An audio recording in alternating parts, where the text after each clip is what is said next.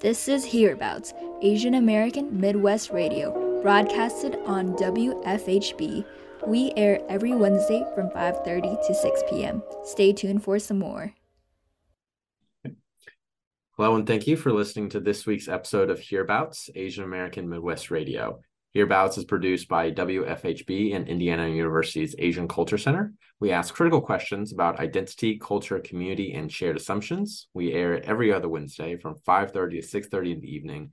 My name is Ming Wang, and today we are joined by Matt Walsh, a senior from IU to talk about study abroad, as well as both our experiences actually studying abroad in Asia. So Matt, could you introduce yourself a bit? Yeah, sure. Thanks, Ming. So um, you know, I'm Matt. I'm a senior studying here at IU. Uh, I'm a supply chain major here in the uh, Kelley Business School, and I'm originally from uh, Vernon Hills, Illinois, which is a small town about an hour north of Chicago. Yeah, Matt. So, where did you actually study abroad? Oh yeah, sorry. I uh, I studied abroad in um, at Chulalongkorn University, so that's um, university in Bangkok, Thailand, and I was there um, in spring of 2022. So from January until uh, end of May.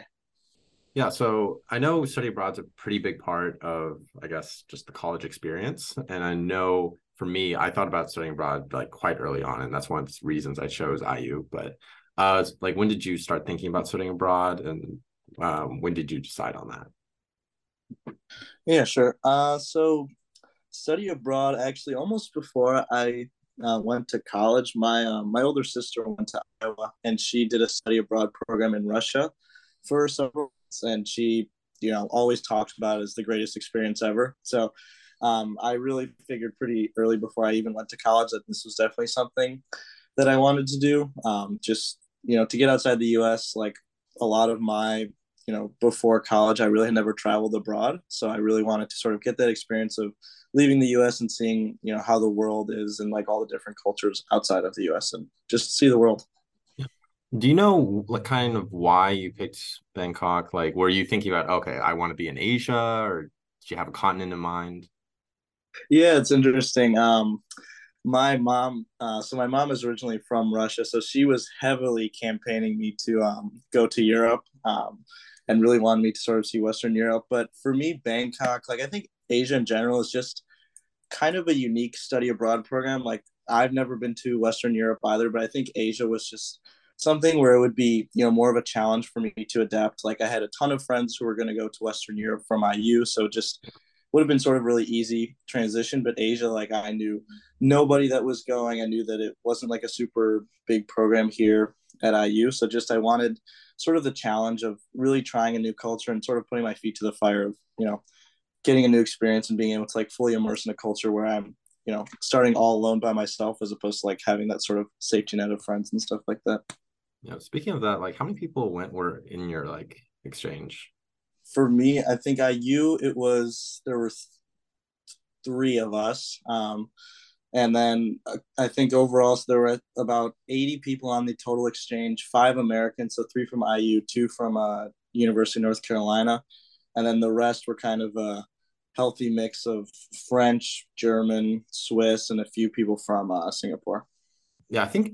Oh, I forgot to mention, but yeah, I studied abroad in Sungkyunkwan University at Seoul, uh, in South Korea. But during my program, I think we had about three as well but I felt like our exchange program was actually pretty huge, possibly over like 200. Um, and oh, wow. yeah, it was primarily just from like Europe. Like we had the biggest demographic was probably French, um, followed by mm-hmm. like Dutch or German. So that was uh, really cool. Did you know anyone before you? Did you know anyone on the program, or you kind of went in just by yourself? Like I've I met like a few two or like one or two of the other Kelley students. Um, but that was about it. Um, I've n- never talked to you know a German before, or, you know, a French student before. So yeah, it was definitely uh really interesting. But would who would you say like you hung out with the most? Was it fellow Americans or?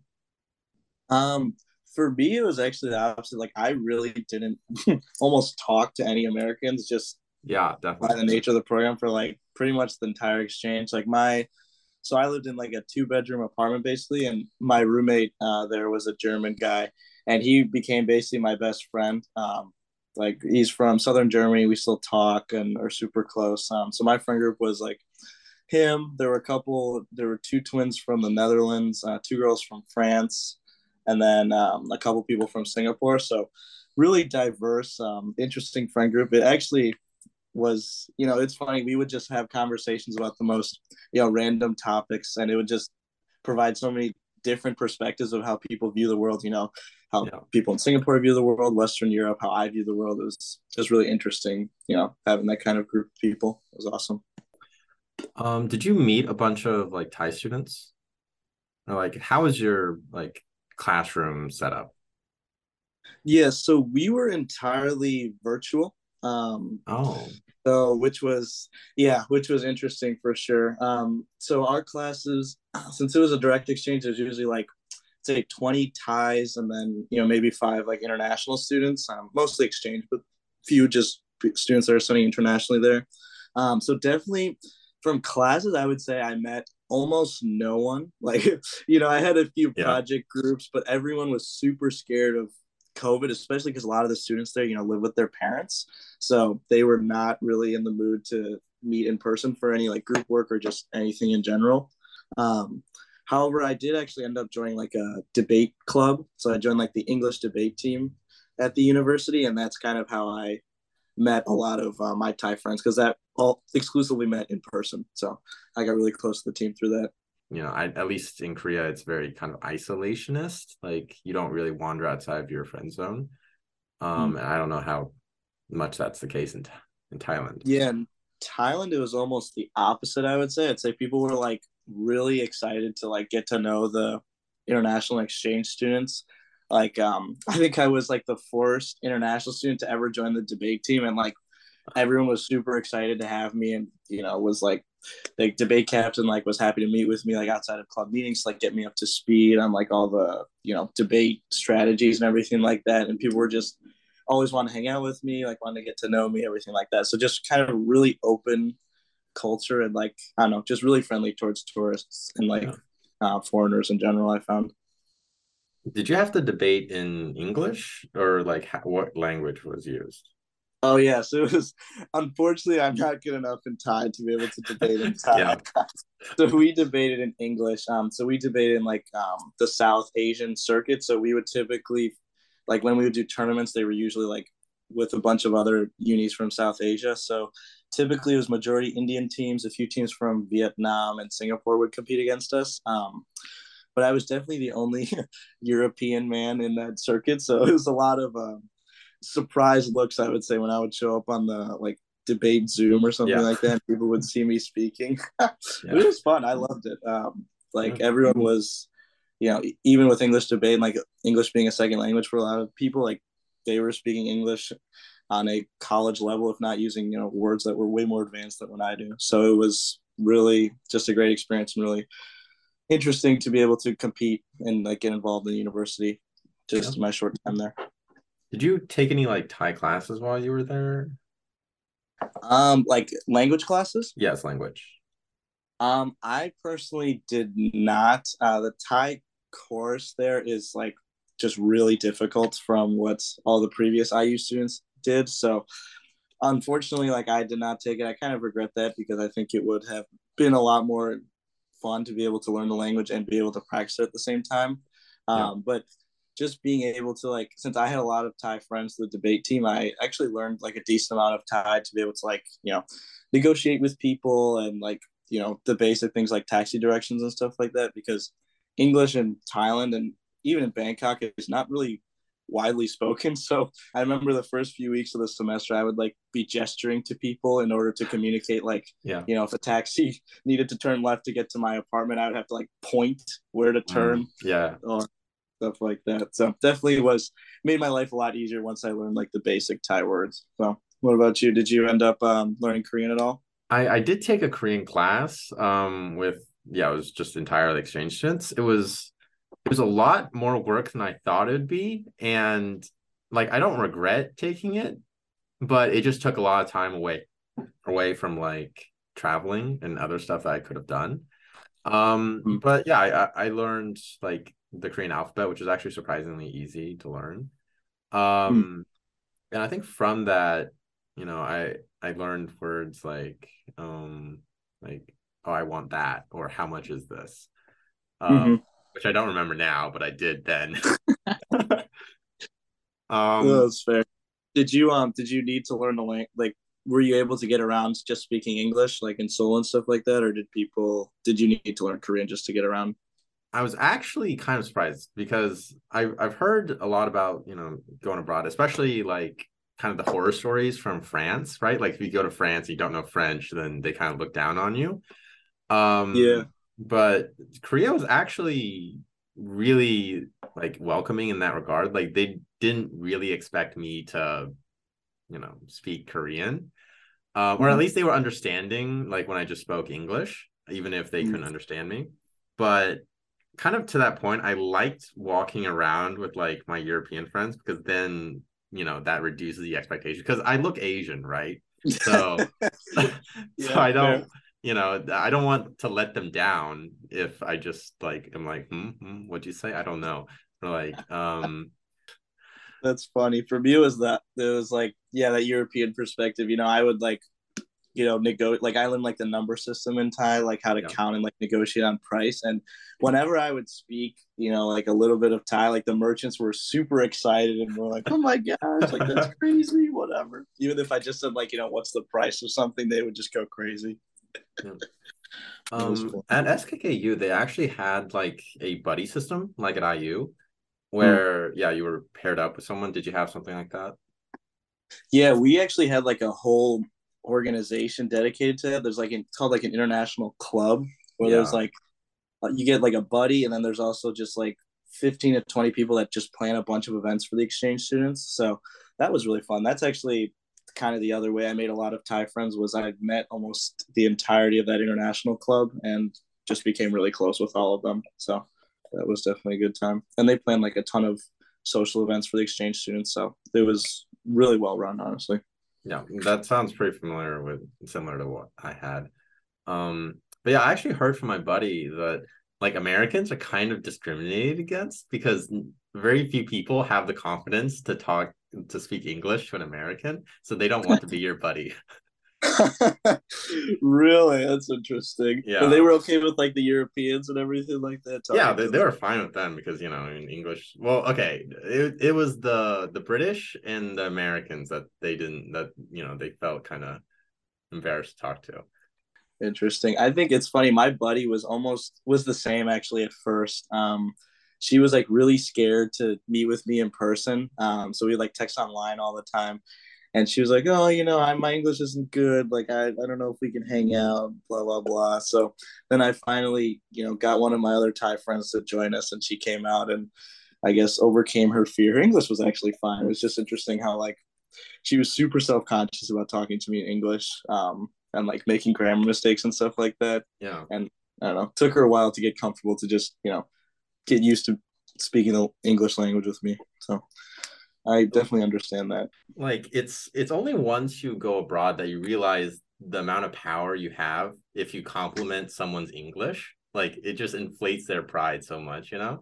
It's like because they tell all their friends to be like oh mom you know an american told me my english is good No, exactly, hundred percent. I remember like when I was learning Spanish, um, I would like speak Spanish with some of my coworkers when they would compliment me. I thought that was like the greatest day ever. So when a native speaker gives you a compliment, definitely means like a lot for sure. do you have any interesting stories about like when you were there Oh my gosh, too many for the the duration of the podcast. but um I guess kind of like I'd say like my favorite day that we had um in Thailand, we were driving basically we decided that we wanted to do this road trip across like all, all of northern Thailand. So we rented a car in Bangkok, um, just like this little old Toyota Prius, um, and drove it 15 hours um, across the entire country. Oh. So we drove seven hours like the central Thailand, and that was very interesting because we were definitely one of the first like European tourists to drive through these some of these small villages. So people were like going crazy when we were driving by and were super excited to meet us. Um, I kind of felt like a celebrity. That was fun. Yeah. Um, and then when we drove up all the way up to the north, um, so northern Thailand, for context, is like all mountains. There's just big mountain range there, and it's just like all mountains and jungle. So we actually um, took our Prius and kind of essentially off Prius. yeah, it was a we basically found on Google Maps. Um, like it was me, my German friend, and like the two Dutch friends of ours, and we um we found on Google Maps that oh if we take this dirt road we can hit um you know the border with uh, Myanmar. So we're like, okay, you know, let's try this out. So we basically just it was the most spontaneous thing I've ever done. We were just going on Google Maps, you know, with one bar of service, trying to route ourselves to the mountains, and you know, definitely we're driving on some you know roads that were not really roads, but it was honestly an amazing experience. We were, you know, went through all these super scenic routes, and then ultimately when we got to the border with Burma, it's like it basically sits on the top of this mountain range, so you can kind of see just for miles and miles everywhere. And we watched the sunset like across over the mountain range, and it was just absolutely gorgeous and yeah. super fun. We did have to push the car up a couple of hills because the Prius was yeah. not going to make it up some of the mountains, but um, a lot of fun. It just I don't know, just like adventures like that are what I remember the most from study abroad. Just being able to, you know, grab your bag, pack up, and go, and just do something fun and spontaneous is what I just loved about going abroad and exploring Thailand. I don't know. Once I, it's funny. I initially came to Thailand and uh, was super like afraid to eat street food and stuff like that because I worried, you know, that I just wouldn't be able to like, you know, my stomach wouldn't be able to yeah.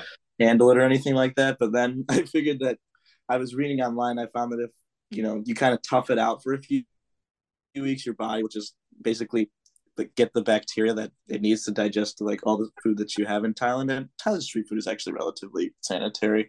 So I basically toughed it out for two weeks, ate street food, and then my body just adapted and I stopped like, you know, getting sick and everything like that. And then I could just basically eat anything off the street food stalls. And the street food stalls, it's like, you know, 30, 50 cents for a meal or something like that. And it was just, it, it was super cheap, yeah. just everything besides food, just being able to like get around and stuff like $10 flights and, you know, taxis that are three bucks like that. that I do miss for sure. That was definitely like a big reverse culture shock moment for me in the US was the prices of everything back here. Yeah. Um, do you actually like Thai food or like what are, what are your opinions on on Thai food? Did, did you eat it before you went? Um, before I went, a little bit. Like, I mean, I went to Siam House, you know, the big yeah. Thai restaurant in Bloomington, but um, I absolutely love it. Uh, I ate, I wouldn't say Thai food every day, but I ate Asian food like basically every day. Um, and I tried European food. Like I try, I tried what their equivalent of like a you know burger place was in town. Yeah. Not very good. Um, but they have in in Bangkok they have this huge like uh, Chinatown there that's just incredible. So I would have a lot of Chinese food, a lot of Thai food. And the nice thing was that since I had so many Thai friends, they kind of showed me all like the local places where all like the, you know, yeah. the Thais eat, not the tourists. So I would go there, you know, there's like Eastern Thai, Southern Thai food, you know, Central Thai food. It's, it was incredible. And honestly, I could eat Thai and Asian food for the rest of my life and never get bored. It was, it was awesome. What about you, Ming? How did you feel about um, South Korean food? I think Korean food is, well, part of me doesn't understand Korean barbecue, right? like, um, Matt, have you you've had Korean barbecue, right? Like yeah, you yeah. cook it yourself, yeah. Mm. But in Korea, they don't make that much. Like the the average income's fairly. It's it's not bad. Like for Asia, it's pretty good, um, but it's not like American, right? And mm-hmm. like Korean barbecue is so expensive for the amount of meat you're getting.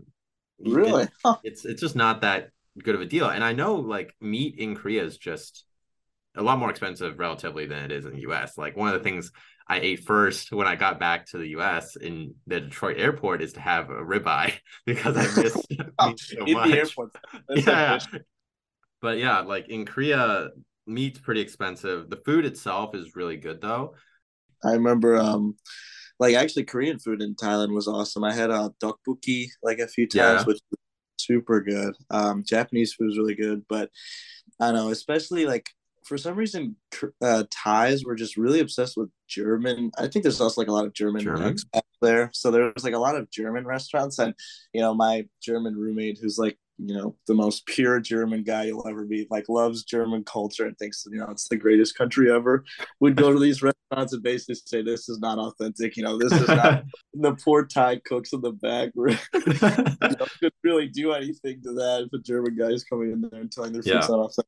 But whatever. It was um yeah, I only saw one Thai restaurant in in Korea, and that was in Busan. But I think I, I saw a veritable like explosion of Vietnamese restaurants. Like there were so many of them everywhere. Like every block basically had. It, I think it was the most popular foreign restaurant there, but Thai wow. not so much. Like I yeah. This is interesting really because Thailand loves Korea. Oh my gosh, we have yeah. there's Korea town like in Bangkok, and oh my gosh, all those restaurants is like lines out the door to get in. All the K barbecue places were just crazy popular. Yeah. Yeah. So, Matt, do you have uh, any other topics that you want to cover that you found was interesting about Thailand? Yeah, sure. So, I think um, like one thing that really struck me, at least in Thailand, was just like um, kind of the level of I would say like corruption to an extent um, that I just saw throughout like not all aspects of society, but it's definitely like very prominent. Um, like for and it was just very like out in the open, like something that just everyone kind of knew and accepted. Like bribing.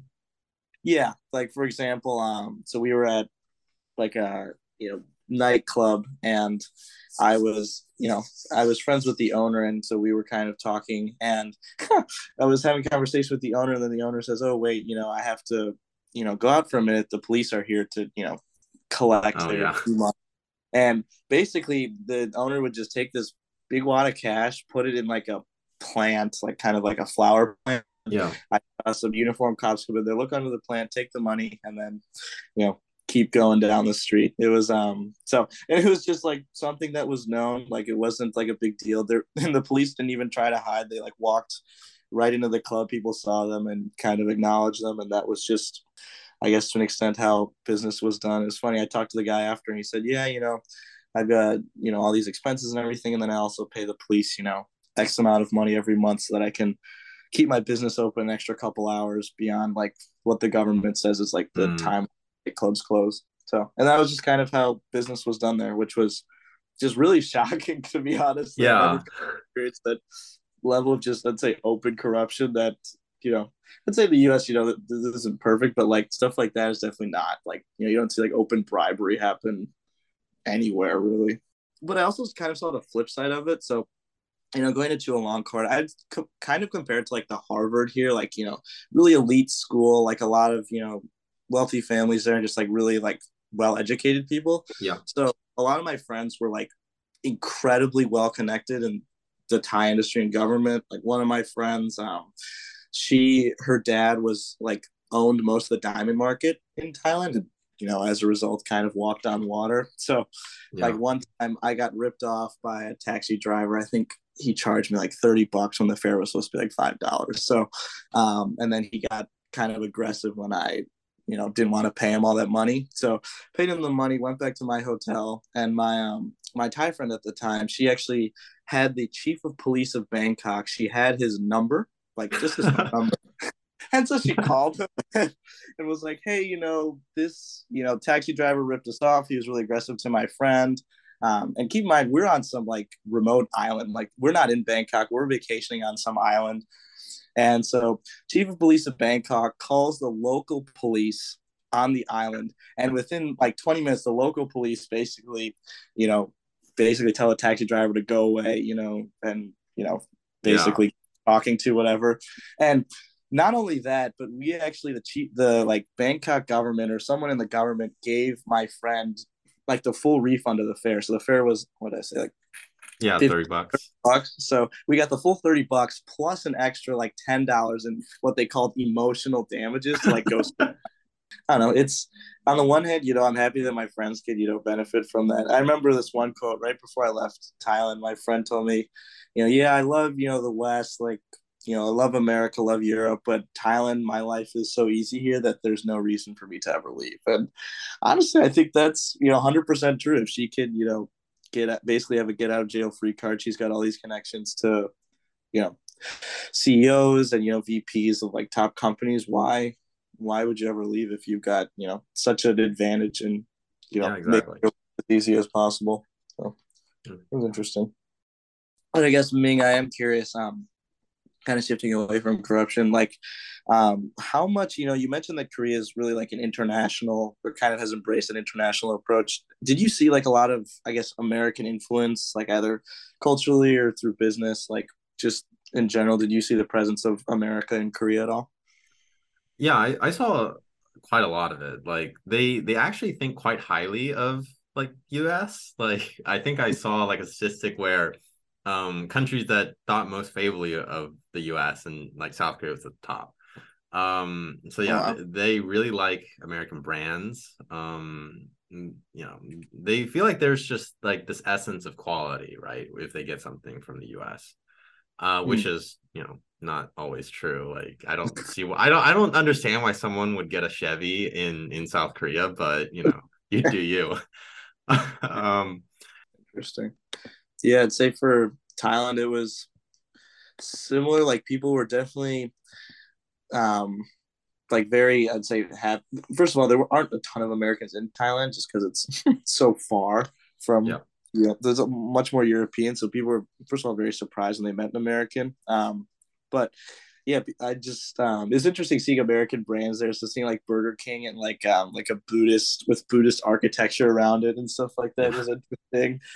Or um, you know, seeing McDonald's everywhere. So seeing American brands translate abroad was interesting, and also especially in the tourist areas, you could really see American influence. Like just with it's funny. Like one thing I noticed was that portion sizes near hotels would just be like obnoxiously large or something like that. Like you'd have, you know, local Thai places that would serve you sort of normal portions, and then all of a sudden, I think they're catering to the Western market because you know the same meal is two times the size of what you get elsewhere. So stuff like that, the portion sizes of things, and you know just general American like restaurants and stuff like that was really interesting. I would say seeing that kind of continuity of American brands abroad was interesting. Yeah. for sure. Oh. Um, I, I felt a bit bad that like I always that well not always, but I frequented like Burger King or McDonald's a lot more than I should have. Um because they have those kiosks right and those kiosks you can you know use english mm-hmm. um and that's how you order. And yeah, it was just convenient, and it was actually a lot cheaper than the U.S. Like I would say McDonald's was like half price, like compared to here. Wow. Yeah. Yeah, it was funny. McDonald's is almost like a premium brand. I mean, like just compared to Thai street food, like McDonald's was like was definitely more expensive. So I didn't eat there that much, but I will uh, agree with your point that ordering in English was nice, like especially on delivery apps. Yeah. Some you know local restaurants just wouldn't have English on there, so I'd have to like use the camera icon on Google Translate to figure out like am I getting like a soup or a noodle dish or what what am I actually yeah. eating here? Sometimes I would just especially the first few weeks I would just roll the dice and it's like okay well you know there's some picture here that looks somewhat appealing let me just get it and kind of see what happens so definitely one way to try new food, but it's funny. Um, yeah. Are we ready to wrap it up? Um, I think so. Unless you've got any other conversation topics you're open to. Um, yeah, I think that's about it. And yeah, uh, thank you, Matt, for telling us about Bangkok and like all the fun experiences you had there, and giving me a chance to talk about my experiences in South Korea as well. So, thank you for listening to this week's episode of Hearabouts Asian American Midwest Radio. Hearabouts is produced by WFHB Community Radio in Indiana University's Asian Culture Center. We ask critical questions about identity, culture, community, and shared assumptions. We air every other Wednesday from 5:30 to 6:30 in the evening. Please stay tuned for our episodes in the future. This was Ming Wang, and I hope you enjoyed this week's episode.